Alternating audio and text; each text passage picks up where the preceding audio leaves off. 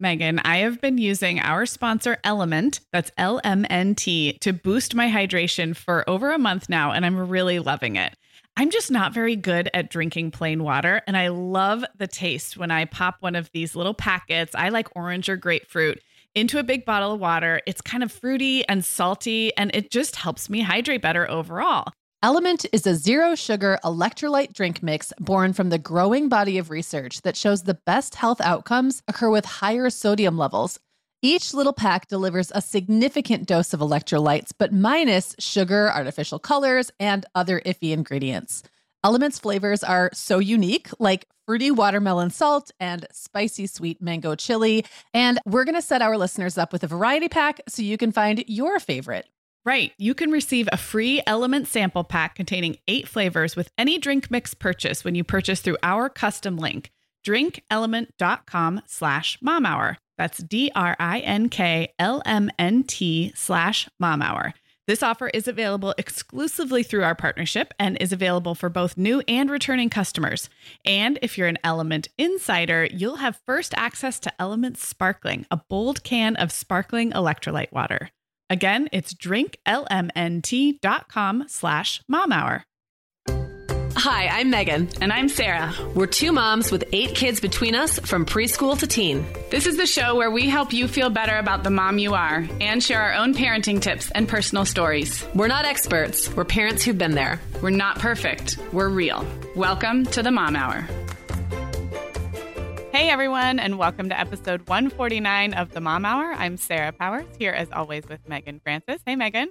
Hey Sarah, got my raspy voice on today. So we both had bad colds last week. Isn't that funny? Yeah. Like we I lived. know, like from across the country, we got sick. It's like our sicknesses are timed I together. know, and so cycling together.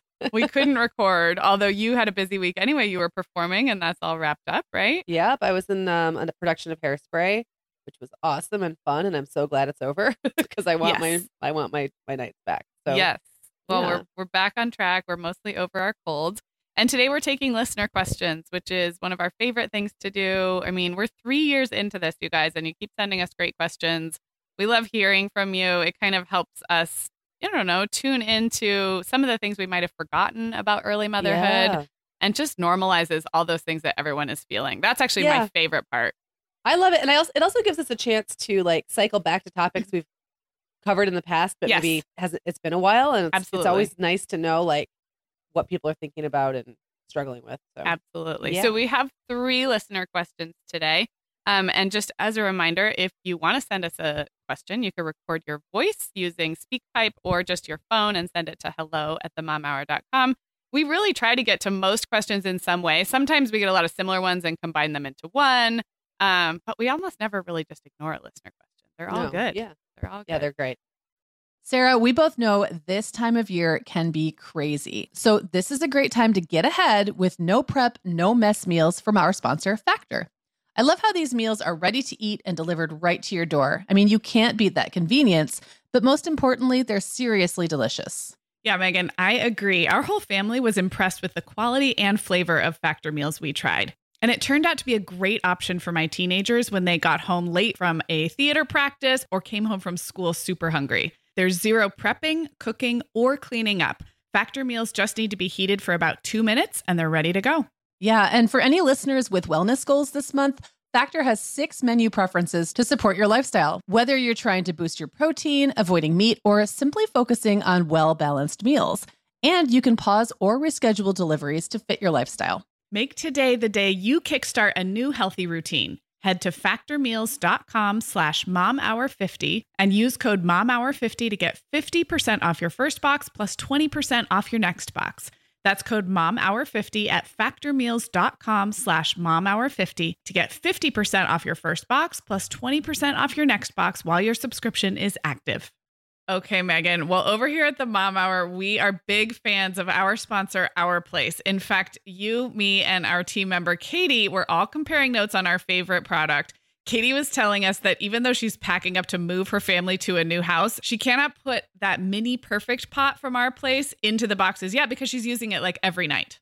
Well, as someone who also has a perfect pot, I got mine as part of their mini home cook duo set. I get it. It's nonstick, which is key, but it also has all these handy features like a steam release lid with a built in strainer and this nice beechwood spoon that nests on the handle in this perfect little peg. Okay, well, I didn't get this pot, but now I want it. That sounds so great. Our Place's cookware is great to cook with, beautiful to look at, and healthier for us as well. All of Our Place's products are made without PFAS, also known as forever chemicals. In addition to their cookware and tableware, Our Place is also making waves with their Wonder Oven, the most stylish all in one air fryer and toaster oven. Again, free from the forever chemicals found in many of those air fryers. Listeners, Our Place offers a 100 day trial with free shipping and returns, and we've got a great deal for you. Go to FromOurPlace.com and enter the code MOMHOUR at checkout to receive 10% off site wide. That's from our O-U-R place.com code mom hour. All right. Okay, so we're going to take our first listener question, and it comes from Madison, and we will play it now. Hi, Meagan and Sarah. My name is Madison. I'm a stay at home mom to two boys, two, ages two and two months.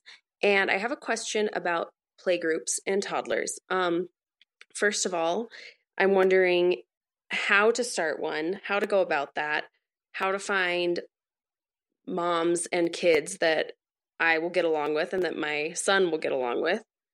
And then once we start it, how to deal with things like hitting, pushing, sharing toys, all those fun things that go along with toddlers and learning to make friends. Um, I think my older son could really benefit from something like this, but I'm also a little nervous about how it will all play out. So, any advice or ideas you have would be very, very appreciated. Um,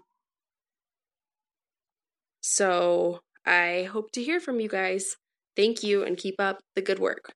Okay. Um, I love this question because I actually had a really good experience forming a play group when my babies were little, but I know that doesn't happen for everyone. And Meagan, I know you can speak from your experiences because you mm-hmm. had a few different, you've talked about how you've kind of moved and had like different new motherhood experiences yeah. with mm-hmm. your different sets of kids.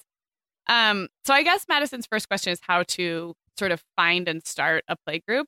Um, I guess to be real brief, I would look for look for the type of moms that you like as opposed to worrying about what type of activities your 2-year-old son might enjoy. Yes, because absolutely. I know we're always get about the mom. Yeah, it's about you. Point.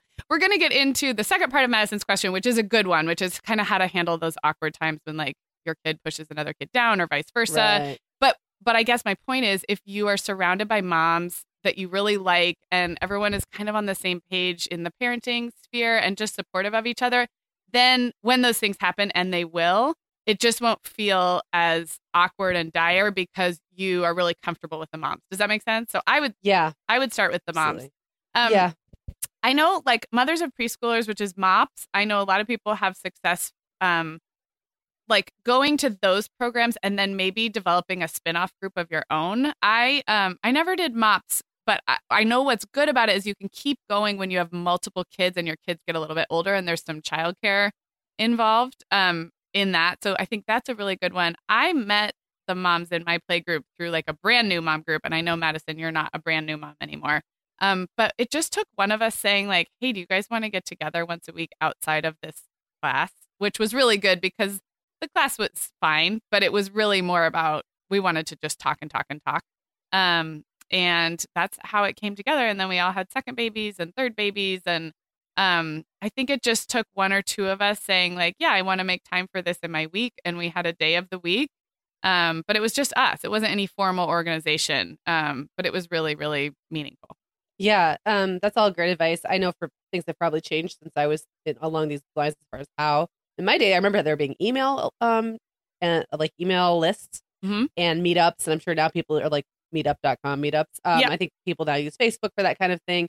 Always go where the moms are. They're at the pediatrician's office. They're yep. at, you know, mom and baby yoga or just yoga. They're like, you kind of can start to figure out where your people are. Um, I love the idea of keeping it small.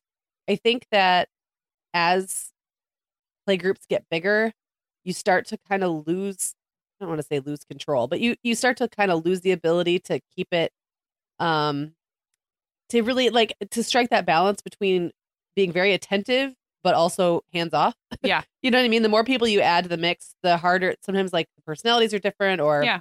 the um and it's not even about parenting styles. I mean, you can have wildly differently different parenting style from someone else and still cohabitate well in a play group. Yeah. If it's just like you all like each other and respect each other. So Yeah. you know what I mean? Like, yeah. And um, I've been in some nightmarish play groups, I have to say, where it was either too hate like too much scripted play or like it was just Uh, just absolute chaos because nobody was paying attention to the kids at all. So for me, it like really has to strike that balance in between. And then I think that you kind of those things like biting and hitting and they will happen. I think as long as they're dealt with quickly and without anyone feeling bad, that's like a, the Yeah. biggest thing for me, I guess. Like you don't ever want to feel bad because your toddler is a toddler, Right.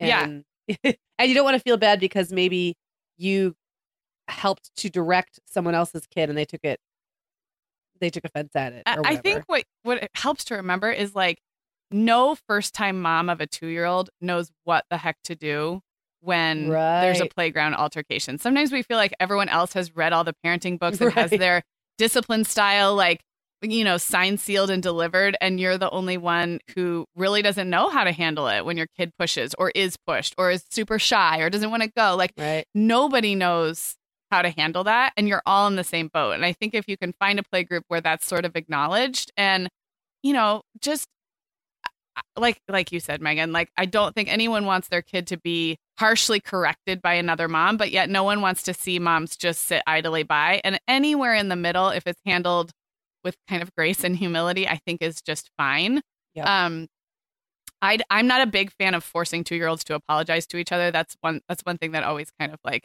made me feel uncomfortable. And some moms Mhm. feel really strongly about that. But I always like just was so cringy when someone would like march their toddler over to my kid and demand that they apologize. Like two year olds don't feel sorry. They don't even remember what they did. So I guess if I have a specific thing, that's not my. I'm not a big fan of that. I think yeah. you know, modeling kind behavior, knowing when your kid needs a break from the play group. I mean, kids act out when they're overwhelmed. Two year olds do not know how to be social. That's why a play group is great, but you cannot expect them to act like older than two year olds at a play group. Right. And so if it's time to go home and take a break, or go home and take a nap or find something else to do. It's not that you failed play group. It's that your kid that day was not up for socializing. And that's totally normal. Well, let me let me circle back though, Sarah. Um, you know, the thing about like another parent marching their two year old over and demanding they say sorry, which often is just them not knowing what to do. Yeah. I think. Totally. Um, and that's gonna happen. Like stuff is going to happen that you don't agree with, no matter what. Oh, yeah. Even if everyone you're with is, is fantastic. So like what was your personal approach? Would you say, Oh, that's okay, like I don't expect an apology or we do things differently, or did you just No. kind of like let it roll? I would just be like, and- oh, thank you. Yeah, Um, exactly. If, if it was my kid, I tended to do the apology myself because I feel genuinely sorry that my kid punched you in the face. And so I Right. can model a sincere apology, but I never make my kids apologize. So no, I, I wouldn't make a big deal of it. I would just say, oh, thank you. If, if it went on and on, I might say Right. like, you know, it's it's okay. We don't we really don't need an apology. This happens, you know. Yeah. So Yeah. I Yeah. think um I was going to say something else about finding moms though. Oh, a couple other I'm circling back now to the beginning of the, quest- the question, but if you have like a good connection with one mom, um, that can be an easy in into something that's already going on. I know like it's hard to show up at some big organized group and feel like you're the only one who doesn't know anyone. Um, but it might be a way to meet one person, and that happened to me before. And maybe like so, um, stroller strides is an example. It's now called Fit for Mom, and it's like stroller fitness, and they have them in cities all over. And I always hear amazing things about both the workouts and then also the community. It's a really great organization. They're franchise owned. I never, I never really wanted the workout, and I went like twice. I didn't. Um, I went like twice, and I met one friend, and then that friend led me to something else that was actually a better fit for what I really wanted. Um, so it never hurts to try to go to those like larger, more organized things, whether it's a class, like a music class or a stroller strides or, you know, something. And and it may not be the thing where you find your tribe. And we actually talked about mom tribes recently, but it might be the in. So right. yeah. Agreed. Agreed. Yep.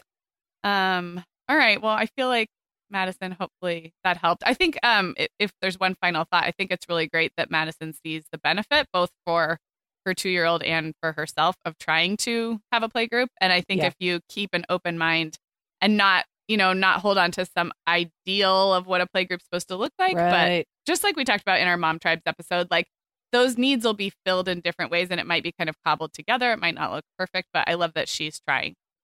I do too. That's great. Awesome. Okay, so next question comes from our friend and fellow podcaster, Sarah Bagley. So I will play it now. Hi, Meagan and Sarah. It's Sarah Bagley, fellow podcaster and friend.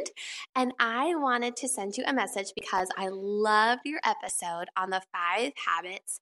I guess there's 10 actually of happy moms. So the one I that really resonated with me was accepting, loving, you know, the children you have, not the children you wish you had or the child you were. Here's my question. Now that I have kids in school, I am finding that that's a struggle because the school system wants them to be one way, but your child is another. So sometimes this is okay if you have a teacher who really gets your kid, and it's not good when you have a teacher who doesn't get your kid. So, how do you deal with that tension? Well, thank you, Sarah. Great question, and something I know that I've dealt with um, to varying degrees. Sarah, I'm not sure if you have or not, but um, I would say I've had, you know, I have five kids, and they have very wildly differing personalities. And at some point, there's always going to be a, a time when your kid's personality just isn't a great fit for the teacher's personality. I mean, I think that's almost inevitable. And some teachers are better than others at not making it obvious, I Right. guess, to be very diplomatic. Um, so that's been a thing. That's been a, a, a source of tension with a few of my kids, but it only really got really bad once. And I think it was more that the teacher wasn't really proactive or just didn't know what to do about it. It wasn't Mhm. really the personality difference because everybody, I mean, I have some of my kids I have tension with, like, sure. But it was more that like we had many meetings and she just didn't seem to get it. I think that was the biggest problem. Yeah, that And- is really frustrating. yeah. and and that's been really really rare for me. So when it got gets to that point, I think you know, if like kind of do your due diligence, make sure you go in for your conference, make sure you are get really clear about what the problem is. It, The problem isn't uh the homework log didn't get filled out. The problem isn't the test score is not good. There's something, you know what I mean? Like what actually is the root of the problem so that you're talking about the right things. And in my case, it was that um Clara has significant anxiety, which this teacher was triggering like all the time. Yeah. So, like, that was a real problem, but it was something I could very specifically point to. And so we ended up having uh, meetings with the teacher and the school social worker. And I think at some point we just kind of realized like it was pretty late in the year to make a change that wasn't necessarily going to make anything better. But I, but the social worker and I were on the same page that like this had, this situation had to be salvaged in a way. Mhm. And so they kind of stepped in and made that happen without us actually having to like take Clara out of that classroom, which I don't know if I'd do it that way again, looking back. Um, Mhm. But that's how we chose to handle it. And it's so touchy because you don't want to hurt anyone's feelings. Yeah. You know, and you don't want to be that wanna- parent. Yeah, and you don't want to disrupt your kid's year any more than it already has, especially Right. if things aren't going well. It feels risky to then make another change. Yeah. yeah. Yeah. But, but I was able to get some intervention in a different way and kind of like circumvented the teacher figuring it out. Right. Um, which was frustrating. But in the end, you know, the, the year ended well. Clara got the teacher she wanted the following year. You know, like they, Yeah. they kind of didn't make good on Yeah. it. I feel like the school did. So No, that's that's awesome. So okay, so I love that Sarah brought like um put this question in the context of our our episode about the habits of happy moms, which you guys should totally go Mhm. listen to if you missed it. It was a really good two part series. Um, but I guess the way I heard it is, you know, Sarah has really come to embrace her child as who she is, not the kid that she hoped she'd be.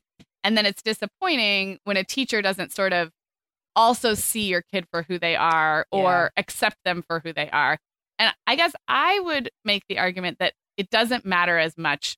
It, it- you matter so much more than that teacher to your kid. I mean, the parent child relationship, I think in this case, trumps that teacher relationship so much. Like, if your kid feels loved and accepted at home, feels like they can be who they are, feels like you are advocating them and advocating for them and rooting for them and seeing the best parts of them teacher relationships are going to come and go and not every teacher is going to click with your kid um so i guess i would say to sarah it's okay if the school system doesn't have that sort of unconditional love for your child that you do because i I don't think it matters as much. Is that I don't that's not I don't mean that in a dismissive way at all. Hopefully it's sort of like a relief.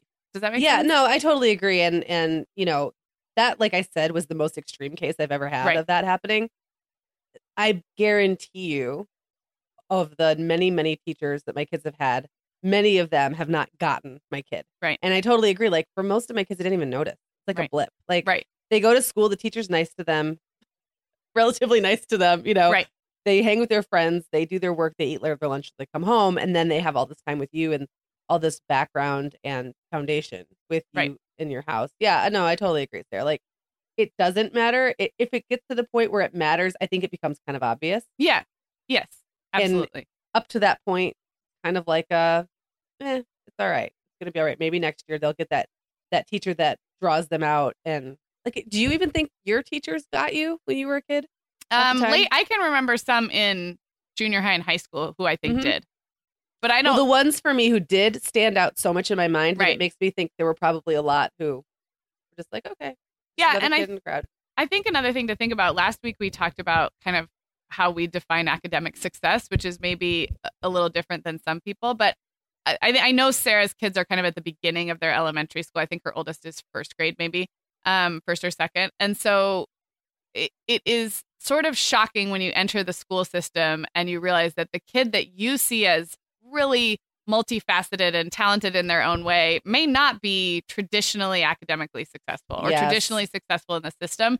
And I think hopefully that takes just a little while to like figure out how you feel about that.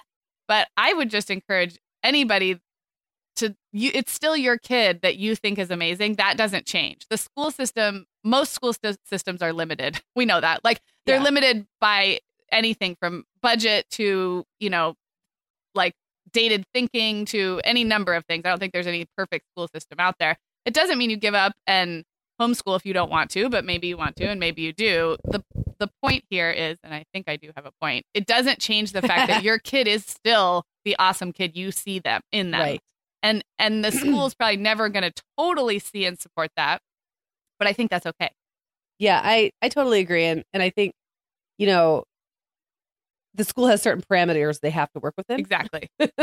and your kid may not fit those parameters. That often, I think, often frustrations or just lack of connection or lack of seeing what you see in your kid on the part of a teacher, administrator, or whatever, is more that it's like crowd control. Like they have to Yes. make all those kids Yep. fit a mold or a model. Yep.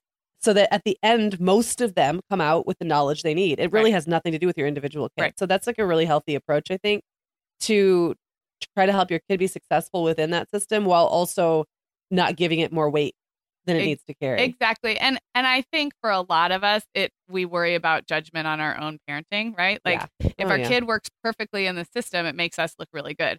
If they don't, then it it starts to be sort of a vanity issue or an ego Yes. issue for us. And that is not easy. I'm not saying you just throw that off, but it's doing the hard work to remember that that's not a reflection of you. And most teachers I know really don't judge parents. Like for for either for their kid or for forgetting to always turn in the field trip form. Like you'd have to be a pretty like bad at school parenting for the teacher to like be like, oh, you know that Meagan Francis, she's Right. really not on the ball. Like they they have so much to worry about. They're not they're not individually judging you and your family if your kid isn't the perfect kid for their class. one thing i will say and this is just more of a i don't even want to say word of warning because that makes it sound too ominous Dun, dun, but just something to consider and we talked about this a little bit in our episode that we recently did about other adults in your kids lives Yeah. sometimes they see things that you don't see. And I think the one thing I would change if I could go back, because I definitely had at least one kid in particular who I felt was seen in a like completely different way Mhm. than by the school than I saw him. Mhm. Um, and some of it was because they didn't get him, and Mhm. some of it was because I didn't get them. Like I didn't understand what they were trying to do. Okay. Um, and in some ways, I feel like I could have set him up for success better. Okay. Early on, like I just there were there were things about him not fitting the mold that maybe I could have helped him fit the mold a little bit better, Mhm.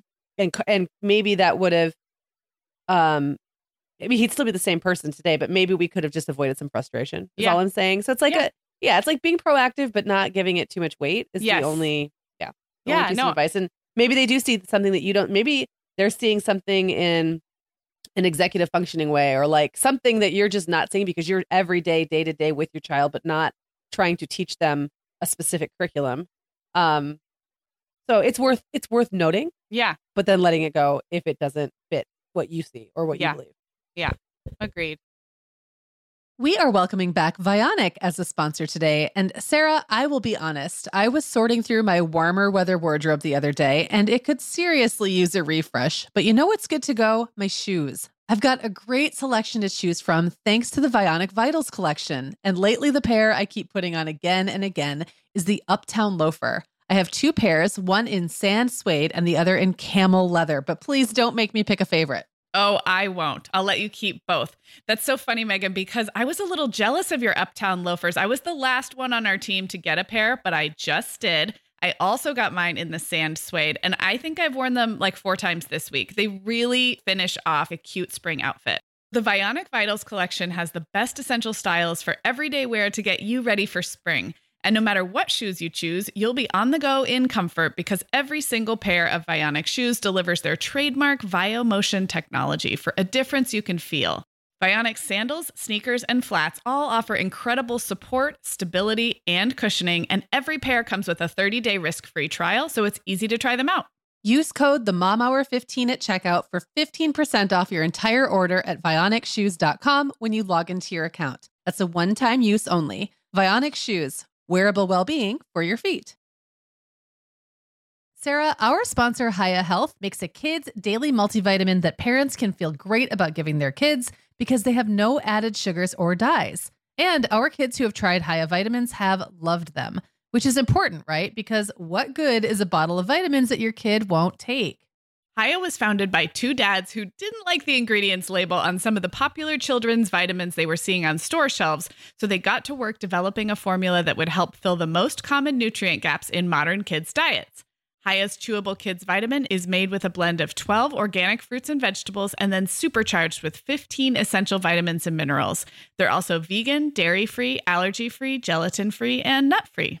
Hiya manufactures their vitamins right here in the USA with globally sourced ingredients, and then they ship their chewable vitamins directly to your door on a pediatrician recommended schedule. We've worked out a special deal with Hiya for their best selling children's vitamin. You're going to get 50% off your first order. To claim this deal, go to hiyahealth.com slash momhour. This deal is not available on their regular website. Go to H-I-Y-A-H-E-A-L-T-H dot com slash mom hour and get your kids the full body nourishment they need to grow into healthy adults. Okay. So we are going to take one more listener question. And then at the end of the show, we're going to play something else that's fun. Will you tell everybody about that now so I don't forget at the end of the Yes, yes, yes, yes. Okay, so you know, um, I don't maybe not everyone does know, but I'm a co-host of a radio radio morning show. Yes. And every now and then I'll have one of my kids come on. And on Clara's birthday, she came on the show, and we did an episode about imaginary friends. And Clara's um, take on imaginary friends was so funny and so cute It that we just decided we had to like include it. Yeah, in absolutely. So you'll so hear at the end of this show. And like you said, Meagan, it's a segment from Give Your Station a Shout Oh yeah, okay. now. So Johnny and Meagan mornings at ninety eight point three The Coast, um, here in Southwest Michigan, and so yeah, it was really fun. So Johnny starts the segment, starts asking me about my imaginary friends. I talked about the imaginary friends that I remembered having, and then it turns to Clara, and she's just she's sharp, man. Like I think she's got a future in podcasting or radio, maybe. Yeah, yeah. It's it's awesome. It was so cute. and it I was such a different perspective on like the whole having an imaginary friend thing than I would even have thought of. So Well, I've told you this offline, but my mom has had like a lifelong fascination with kids and imaginary friends, and so Yeah. I sort of by osmosis do too. And so I, it is it is truly like if you read up on it and stuff, it's amazing. It is like this whole it's a whole thing. It's Yeah. fascinating. Yeah. Um, and then to hear kids talk about it, it's so matter of fact because it, it really is. It's something that you know how everyone has the same stress dreams. Like there's right. uh, there's some It's there's universal some through thing. lines. There's some universal things about imaginary friends that uh, are otherworldly because why do all kids experience them the same way? It's crazy. Um, Right, I know. Yeah. So okay, so I don't remember having a registry for mine, but so you guys have to listen through. We're gonna do one more listener question now, and then I wanted to kind of tease that because that's super fun and it'll just play at the end of the show. Um, so our next our next and last question for this episode comes from Karen, and we will play it now. Hi, Mom Hour. This is Karen Moldenhauer. I'm a mom to a wonderful, sweet, cute little one year old named Oliver. Uh, he just turned one on March 10th. And um, I wanted to call in and just ask if you guys had any sage wisdom for, you know, coping with um, dealing with, you know, kind of not being able to accomplish as much as you did before you were a mom. Um, you know, maybe I think I'm still adjusting to being uh, in in this position. My husband and I are both uh, full time workers. We both work full time outside the home. And we're just finding it hard to get anything like the basics of housework um, and cleaning or organizing or any sort of projects any anything um, done right now. Um, I'm actually just running on a Starbucks run to get a chai latte, just just to get out of the house and um, not start to go crazy about all the projects that and and stuff we have just kind of sitting around in disarray. So if you guys have any good advice um, for someone who's trying to um, cope with being a mom, you know, if we if there's some suggestions for multitasking or maybe even how to adjust expectations now that I'm in this position, that would be really great. Uh, thanks you both, um, Sarah and Meagan. You do a great job on the Mom Hour. I- so Karen, um, none of us can keep up. like I don't think any of us are really keeping up. Do you feel like you're keeping up, Sarah? No, no, of course really, not. real behind right now. Um, so I guess I'll I'll just throw out a few things. Like this is one of those things where like I could give you so many platitudes and it maybe wouldn't be helpful, but maybe it would. So, you know, things like uh there's always going to be more to do. You'll never catch up. Like if right. you go to bed at night and you've worked all day long and it look your house looks clean and you're on top of your deadlines and everything else and you go to bed when you wake up in the morning there will be more stuff to do. So, yes.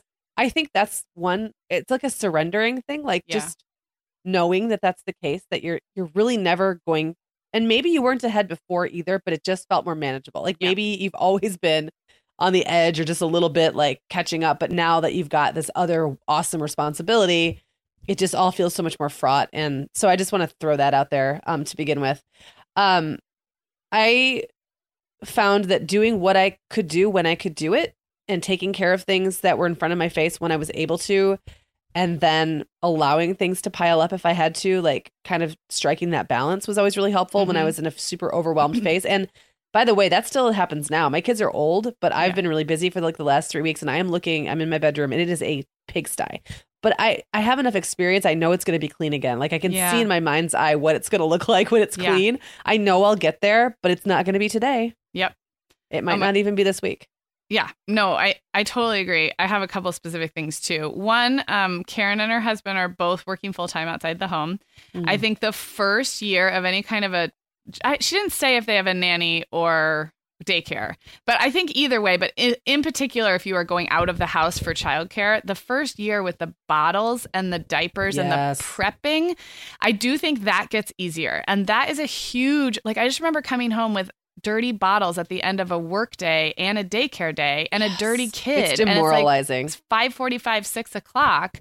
Yep. And like you got to get everything ready to go. So I do think that gets easier. I think as kid, kids get into toddler preschool childcare, there's a bunch that gets a lot easier about childcare. First of all, the kids have more fun. It feels like school, which maybe reduces a little bit of the mom guilt if you're struggling with that your kid gets to go somewhere fun and there's fewer diapers and bottles to send. So that I feel like if you've made it through the first year, that load gets easier. The other thing I was going to say about full time, both of you working full time outside the home, is now is a really good time to have some very frank and open conversations with your spouse about how everyone's feeling about the mm. workload. And I don't have mm-hmm. any, I don't know anything about how the two of you handle dividing work. I just know that culturally, historically, and statistically, women tend to take on more, even when right job hours are equal. I'll just leave it at that. Um, and even with the most supportive, progressive husbands, there can be some misconceptions about who's doing what or how everyone's feeling about it. It's not even so much who's doing how, like, how, like how many hours of housework you're each doing. Right. Sometimes it's the mental part of it of like, what's keeping you up at night versus what might be able to be offloaded to your spouse and take care. I've Yeah. really offloaded some things to Brian in the last six months since I have been working more. Um, that I'm like, I, this needs to be your territory now, and it might be Yeah. a simple house chore, but it might be more of like a administrative, logistical thing in my head that I'm like, I Yep. really need this to be in your head and not mine. And I've I've just said that, so that this is a good time, I think, when early enough in your co-parenting to get on the same page with those things. Agreed. And I, I think too, you know, eh, and again, this is such a generalization, but moms, I think, tend to notice things that dads sometimes don't. Yes. and so we notice things that aren't getting done Yes. often Yes. more than anybody else in the family. So it bothers Yes. us, but it's not bothering anyone else until we point it out and make it their problem too. I know that's like one of those things. It's like a generalization. It's not always true, but in my experience, it's been true enough that it's worth looking at. Well, it's the movie that I always quote, right? Which is the breakup Yeah. with Jennifer Aniston and Yeah. Vaughn when she says, "I want you to want to do the dishes." Like, And he's like, why would I? why would I want to do the dishes? Like, right, why would I want to do the dishes? it is that it is Yes. that that moment. Um, I I was just nodding to everything you say because I I really am that person who notices and is really critical of a lot of things I see around my house, but I don't necessarily do anything about them, and that is not healthy, and that's on me. Like I can either do something about them, decide to not worry about them, or delegate. Like there's Mhm. things I can do, and noticing and feeling beating myself up over things is really not healthy and that takes its toll over time the, another thing i would suggest too is when it comes to housework and things that aren't getting done and you and i have both been advocates for like just do less and feel good about it like just Yeah. decide decide that something no longer needs to be a thing that you do whether Yep. it's folding pajamas or vacuuming every other day now you go to vacuuming every other week because no one's home during the day anyway whatever it is um, but i would start with the things that make you feel most settled in your home space because i know we all have things that we can let go and it doesn't bother us and then we have other things that really bother us so start with what will improve your mental state and maybe commit to doing those things and then see what else you can let go I totally agree. And and one last, I guess, piece of advice that goes along Mm-hmm. with this conversation, taking a really um looking around and taking stock, I guess, personally, and then with your spouse. Once you've done that, you may find that there are things that not only do neither one of you have time to do, but neither one of you want to make time for. And in that case, if you've got maybe some budget to think about getting help. Yeah. Um, if that's a possibility, because that's something where I feel like the the benefit is so much bigger than just yes getting back three hours of your life or whatever Yeah. that it's it's beyond that it's a Yeah. relationship um it's a relationship thing it just takes mental load off how good it feels to come home to a clean house yeah like those things really are are big so if that's something that you can uh if that's something you can swing i think it's worth it especially in these really intensive times like i've had cleaning services off and on and they've typically been around really intense times and then Yeah. and then I've let it go when I don't need it as much or when it doesn't fit in the budget. It's not like you're, you know, you're not like committing to it for the rest of your life, but it might help you kind of get back where you feel like you're a little Yeah. bit ahead. And I think you kind of said this at the beginning, but I want to return to it, which is I I sense in Karen's question a little bit of like when will this go back to normal or back to the way it was before I had a baby? And the answer is it won't. Like but I think that's okay, right? Like I don't I don't think any of us probably I mean, we we we want to be the moms that we are, and we want Mhm. to have the crazy busy houses that we have. And that's not to say you don't strive for systems that help you feel good about managing your life, but at the same time, I I don't think it's really super realistic to imagine a world where you'll sleep in on Saturday mornings and have the chores done by noon. Do you know what I mean? Yeah, it's- no, it's- and- you're in a new world. Yeah, you are. And what happens is you just get better at Yes. it. You get Yes. better at coping and you Yes. get better at not caring. Yes. You don't get better at running the house or running your life really. I mean, there are efficiencies that get built in. And, you know, Karen asked about um like multitasking tips. And I really racked my brain thinking, how would I advise someone on how to multitask? And the answer is just do it enough and it becomes second nature. And I know that's Yeah. kind of like that's not really helpful. but you know, those are the kinds of things like you might have a different style. You might be someone who can say, listen to a podcast while you're loading the dishwasher and get something out of the podcast. Or you might be somebody who really needs to focus when when they're doing that. Like Yeah. it's really personality based, and I think you just it's like a language that you're learning Yeah. by doing. And right now, you're kind of in the thick of like the new and learning Yes. phase, and it will become more like second nature. You will get better at juggling things, but you'll also get better at just letting stuff go. Yeah. Yeah.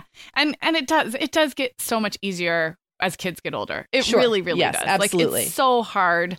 Well, and what you're doing right now is basically going through like basic training, like Yeah. intensive, hard, and the effort that you're putting in now will set you up later when things do slow down to not only just feel like they're slowing down, but like to feel like it's almost like a break sometimes, you know? Yeah. So, yeah, it m- there are there are many bright bright futures ahead. Yes.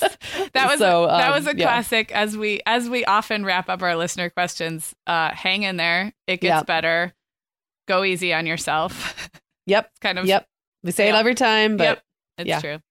Um, okay, well, these are really fun. Thank you, ladies, for those great questions, Madison and Sarah and Karen. And for those of you who want to send in a question, please do. We're hello at themomhour.com. We love when we get to hear your voices, but if you'd rather email, just type it out. That works too.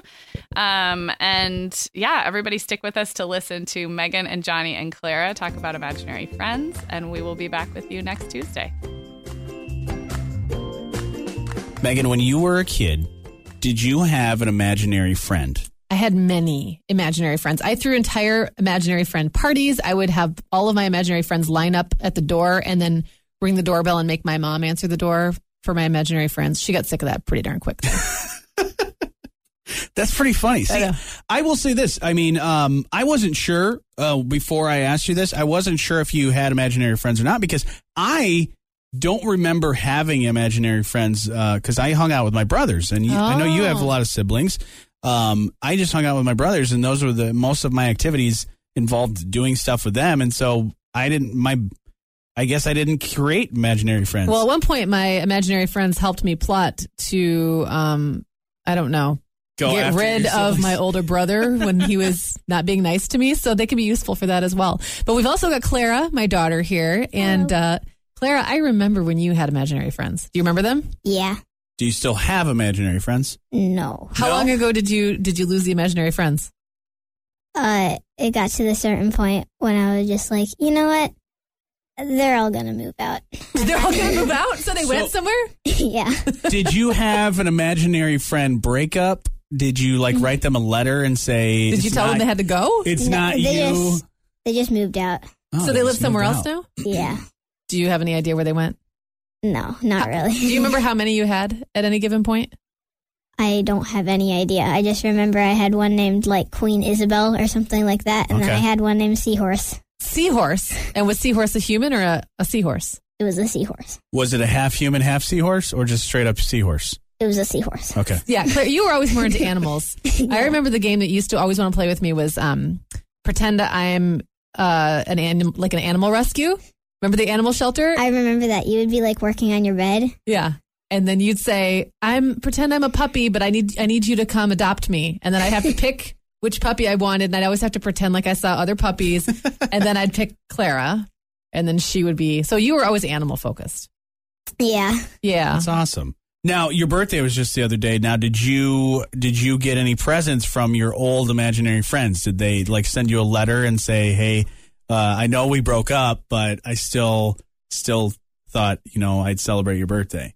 I kind of wish that I did, but No. I- they haven't been in touch. no. Maybe maybe they're lost in the imaginary post office. Well, they probably found themselves a new imaginary. They probably found themselves a new girl to hang out with. So you can feel good about that. Your imaginary friends all went and found somebody else. I think. or yeah. or they're living on their imaginary friend's friend's couch. Yeah, or they're living in an imaginary cardboard box. Oh, it's Yeah. just got really dark. It could be. Well, well, we'd love to know. Give us a call, 934-9830. We'd love to know if you or your kids uh, have ever had imaginary friends. We'd love to hear from you. 98.3 The Coast. So I'm here today with my daughter Clara, who's nine, and we're talking about imaginary friends. Johnny had none. I find that very sad. I, Johnny. I, uh, I don't. I will say this. I would have to ask my mom. She won't remember. She might remember, but from what I remember from like age four on, I don't think that I had imaginary friends. I Okay. may be wrong, but I don't think I did. So, Clara, I have some questions, some some more specific questions about you because you told us that you had one named Queen Isabel. You didn't tell me what she was. Was she an animal or she human? she was a wasn't. human, She and then a seahorse. No, she was like a mutant. A mutant. yeah. Okay. Wow, you had interesting imaginary friends. So, They're did you have? Were, were any of your? Was any of them your best friend? Your best imaginary friend? Uh, I Seahorse was the only one with the name, and also Queen Isabel. So Okay. So the rest of them is just like a bunch, just random collection of. they were just like extras. They were Oh, extra. So they were like the person that's uh, never in this, never has a speaking part, but they're always there. In this hanging in the out. movie of Clara's life, they were the extras. If I if I like lost one, I, they would have to like register, and I would name them. Oh, Oh, wow. Like- wow! You really had a system. You had an imaginary friend registration? yeah, wow. I mean, why not? Do they have social security numbers too? Do they pay taxes? I didn't. I don't. I didn't know what that was at the time. This time. Well, they so, have back taxes now. so this is. It sounds kind of recent. Like you have a really good memory of this. Was this long? How How old do you think you were when they all moved out? I I don't know. Like I- maybe six I think I was about five or six. when they all moved out. So Mm-hmm. prime time for you and your imaginary friend posse, which sounds like it was like a posse. right. It Yeah. was like five, six years old, maybe. It was like your Yeah. entourage. Yeah. Wow. So let me ask you this, and this is probably maybe I'm not sure if you'll remember. Do you remember why you had imaginary friends? Um. Well, I think Ruby brought it up for me, and then Okay. So Ruby, your cousin, yeah. yeah, and then I was just like, oh, that seems cool. So and then, so then you did, yeah, yeah. and they just moved in. They just moved in. I love that you talk about them moving in and then moving out. Like like there was a day. And that- being registered and all that. This is a pretty intricate thing. They went in and they're like, oh, this is pretty cool, and then they were like, yeah, I'm leaving. Oh, well, wow. maybe they sensed that you were getting older and you were becoming boring to them or something.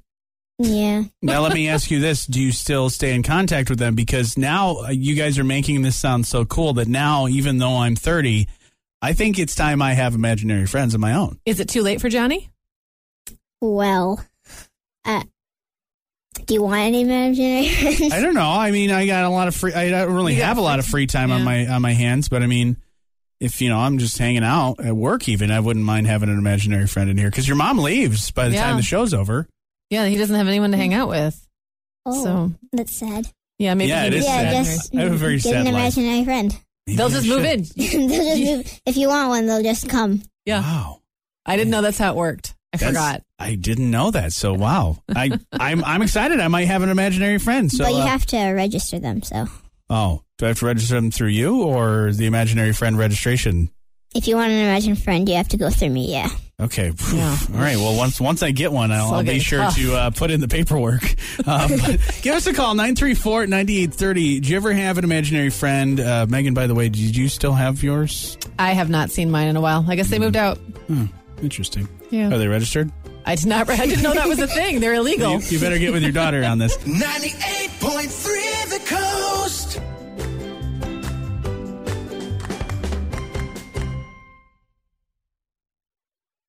The Mom Hour is supported by partners like Erika. Erika is the social media health app for teens that gives them the tools to unplug when they need to for improved health, study focus, sleep, and daily balance.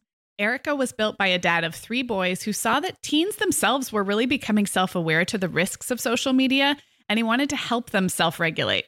Erika works to hide distracting apps from your phone at the touch of a button, keeping them out of sight and out of mind without deleting your data. Tell your teens about Erika and save 20% on the Erika family plan with promo code The Mom Hour. Go to erika.app and search for plans. That's Erika with a K, E R I K A dot A P P, and use code The Mom Hour to save 20%. Meagan, you know what I love about our partner, The Essential Calendar? I love the product so much, of course, but I also love that it comes from a small business founded by two moms. Right, just like us. Listeners, if you're drowning in details right now, like summer camps, travel plans, end of school year mayhem, give yourself the gift of the Essential Calendar, a seasonal, at a glance, poster sized calendar for your wall. Get 10% off your order at theessentialcalendar.com slash the mom hour. That's 10% off at theessentialcalendar.com slash the mom hour.